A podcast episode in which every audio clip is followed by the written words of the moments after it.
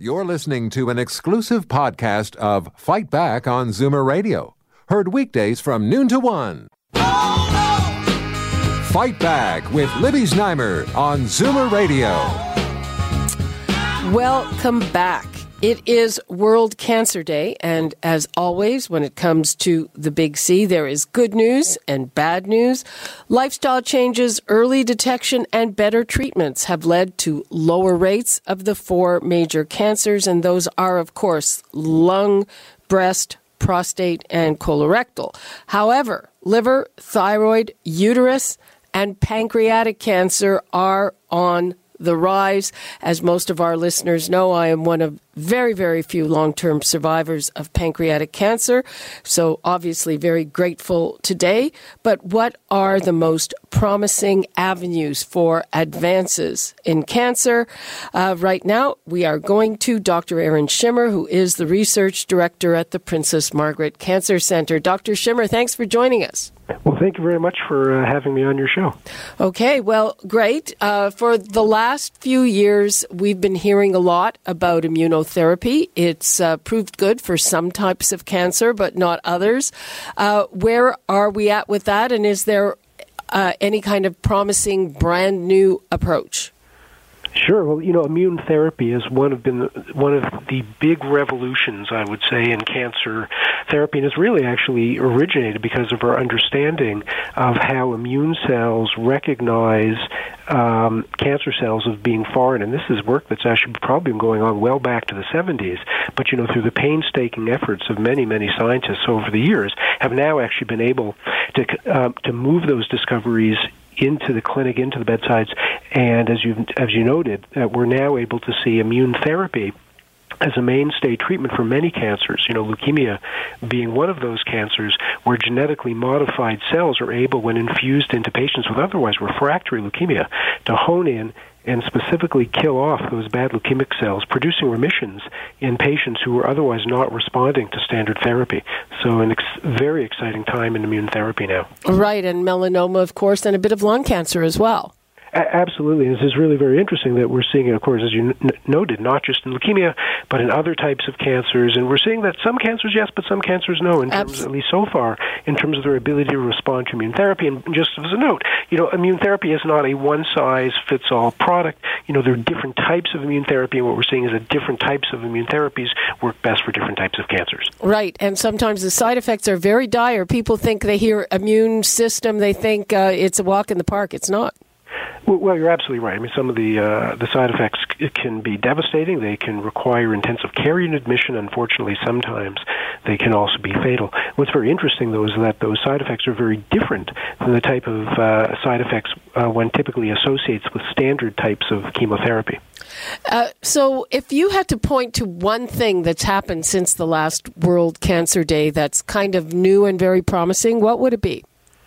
Well, yeah, I mean, there's so many examples, you know, one could give, and we could spend the rest of the day just talking about the breakthroughs, even just over the course of one year. One really exciting um, piece of work coming from, uh, in fact, our institution at the Princess Margaret relates to work by uh, Doctor Daniel uh, De Carvalho, who's one of our uh, newer scientists, and uh, he's been working on understanding the genomics and genetics of cancer. And so we, we now know that cancer is a genetic disease. Now, not a genetic disease that's hereditary, nothing that you get from parents or passed to, to children, but results. It certainly from, can be. but, well, it can be, but but but, yeah. but, but many cancers are yeah. not. And, and, you know, and if one develops a cancer, one shouldn't think that one is going to transmit that directly in the same way you could transmit a cold or a flu to somebody else, right? They're, they're not contagious and they're not hereditary in the majority of cases. But but we know that they're that they occur because generally it's spontaneous mutations that occur in cells that ultimately go on to become cancerous. And one of the things that uh, Doctor De- Daniel De Carvalho has been able to do is actually been able to detect minute amounts of that genetic mutation in the blood. Um, And so you could actually now theoretically be able to take a blood sample and identify a signature of cancer well before it's detectable by other standard means. And so that's something that we may be now seeing pushing into the clinic in the relatively near future, and a dramatically new way to think about the diagnosis and monitoring of cancer. Um, isn't one of the problems with cancer is that it keeps mutating? Well, it does, exactly, right? So, so, so that is one of the, the big issues, and we now know that even within a single tumor, there are multiple what we call subclones, or, or, or as you said, um, genetic origins that, that, that are ultimately sort of evolving, the same way that Darwin, I guess, thought about evolution of the species. Uh Anything and anything else? I mean, I obviously uh, have experience with pancreatic cancer, and you know the survival rates have inched. I mean, tiny. It's still the only cancer with a survival rate that's under ten percent. It's still in the single digits. Uh, why is it so stubborn?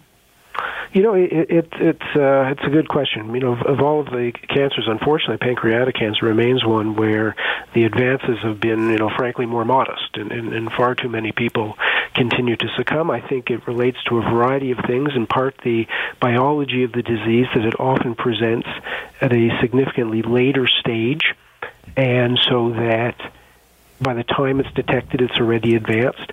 Also, for reasons that maybe are not well understood, that the um, that the standard therapies, the standard chemotherapies, are less effective. Those cells are resistant. Um, a variety of reasons, even around the metabolic state or the way that these pancreatic cancer cells use nutrients and fuels, are different, that allows them to survive despite Uh, standard chemotherapies. And, you know, again, even some of the other newer approaches, such as immune therapy, at least to date, have not shown the same big advances. And so it remains a very difficult disease um, in comparison to where we've seen a lot of advances in other types of cancers, unfortunately. Uh, one of the things that I want to ask about is, is metastatic cancer, because it used to be that, um, you know, you had a chance for cure if the the cancer hadn't spread. But we're seeing in some cancers, people are live quite a long time once the cancer has spread. And I know that people with metastatic disease, they feel like orphans in the cancer research world. What advances, if there are any, have there been for them? So, you know, it's, it's one of those areas where, it, and this is really very new, but one of the really exciting findings is in the area of metastases. So, so when I went to medical school, you know, we were taught that once someone has metastatic disease, you now have an incurable cancer, and the goals are really around supportive treatment and, as best one can, delaying progression. But it's now become clear that, and, and this is unfortunately not yet the majority of patients with metastatic disease, but there's a very small group of patients with metastatic disease, and particularly those with very low low burden of metastatic disease, so maybe one metastatic site in the body, that if you aggressively treat that meta, uh, metastatic site, you can get very long, prolonged remissions in these patients. It starts to, be again, change the way one thinks about metastatic disease. And are there patients who now would actually benefit from very highly aggressive therapy directed to those metastatic sites? Uh-huh. And um, would you say that, that what would you pick as the most interesting uh, thing going forward for the next year? Wow, some of the most interesting things, again, there, there, there is, there's so much going uh, forward in the next year. I think that we're going to continue, you know, it, it's in, in an exciting area. It relates to uh, stem cells. And so we we understand that stem cells are these quiet, dormant cells located in tumors, in blood cancers, but also in solid tumors, and, and that they resist standard chemotherapeutic. And those stem cells ultimately later on can regrow, or the cells responsible for relapse disease. And so now we're understanding stem cells in a way that we haven't been able to understand in the past. And there's some newer work being done by uh, at the Princess Margaret by doctors Dick, Wang, and Jen, looking at developing a genetic signature that can identify the amount of stemness in your tumor and using that to predict, at least in the case of leukemia, potential responses to standard therapies. We're also learning about new ways that one can therapeutically target these stem cells. And so, so by doing so, at least have the opportunity, in theory, to decrease the risk of relapse disease in patients with blood cancers or also theoretically solid tumors. Okay. Well, Doctor Schimmer, thanks for being with, with us, and uh, uh, keep up all that wonderful work that's happening at the Princess Margaret, which is a fantastic institution that we are very lucky to have. Great. Well, thank you very much. You're listening to an exclusive podcast of Fight Back on Zoomer Radio. Heard weekdays from noon to one.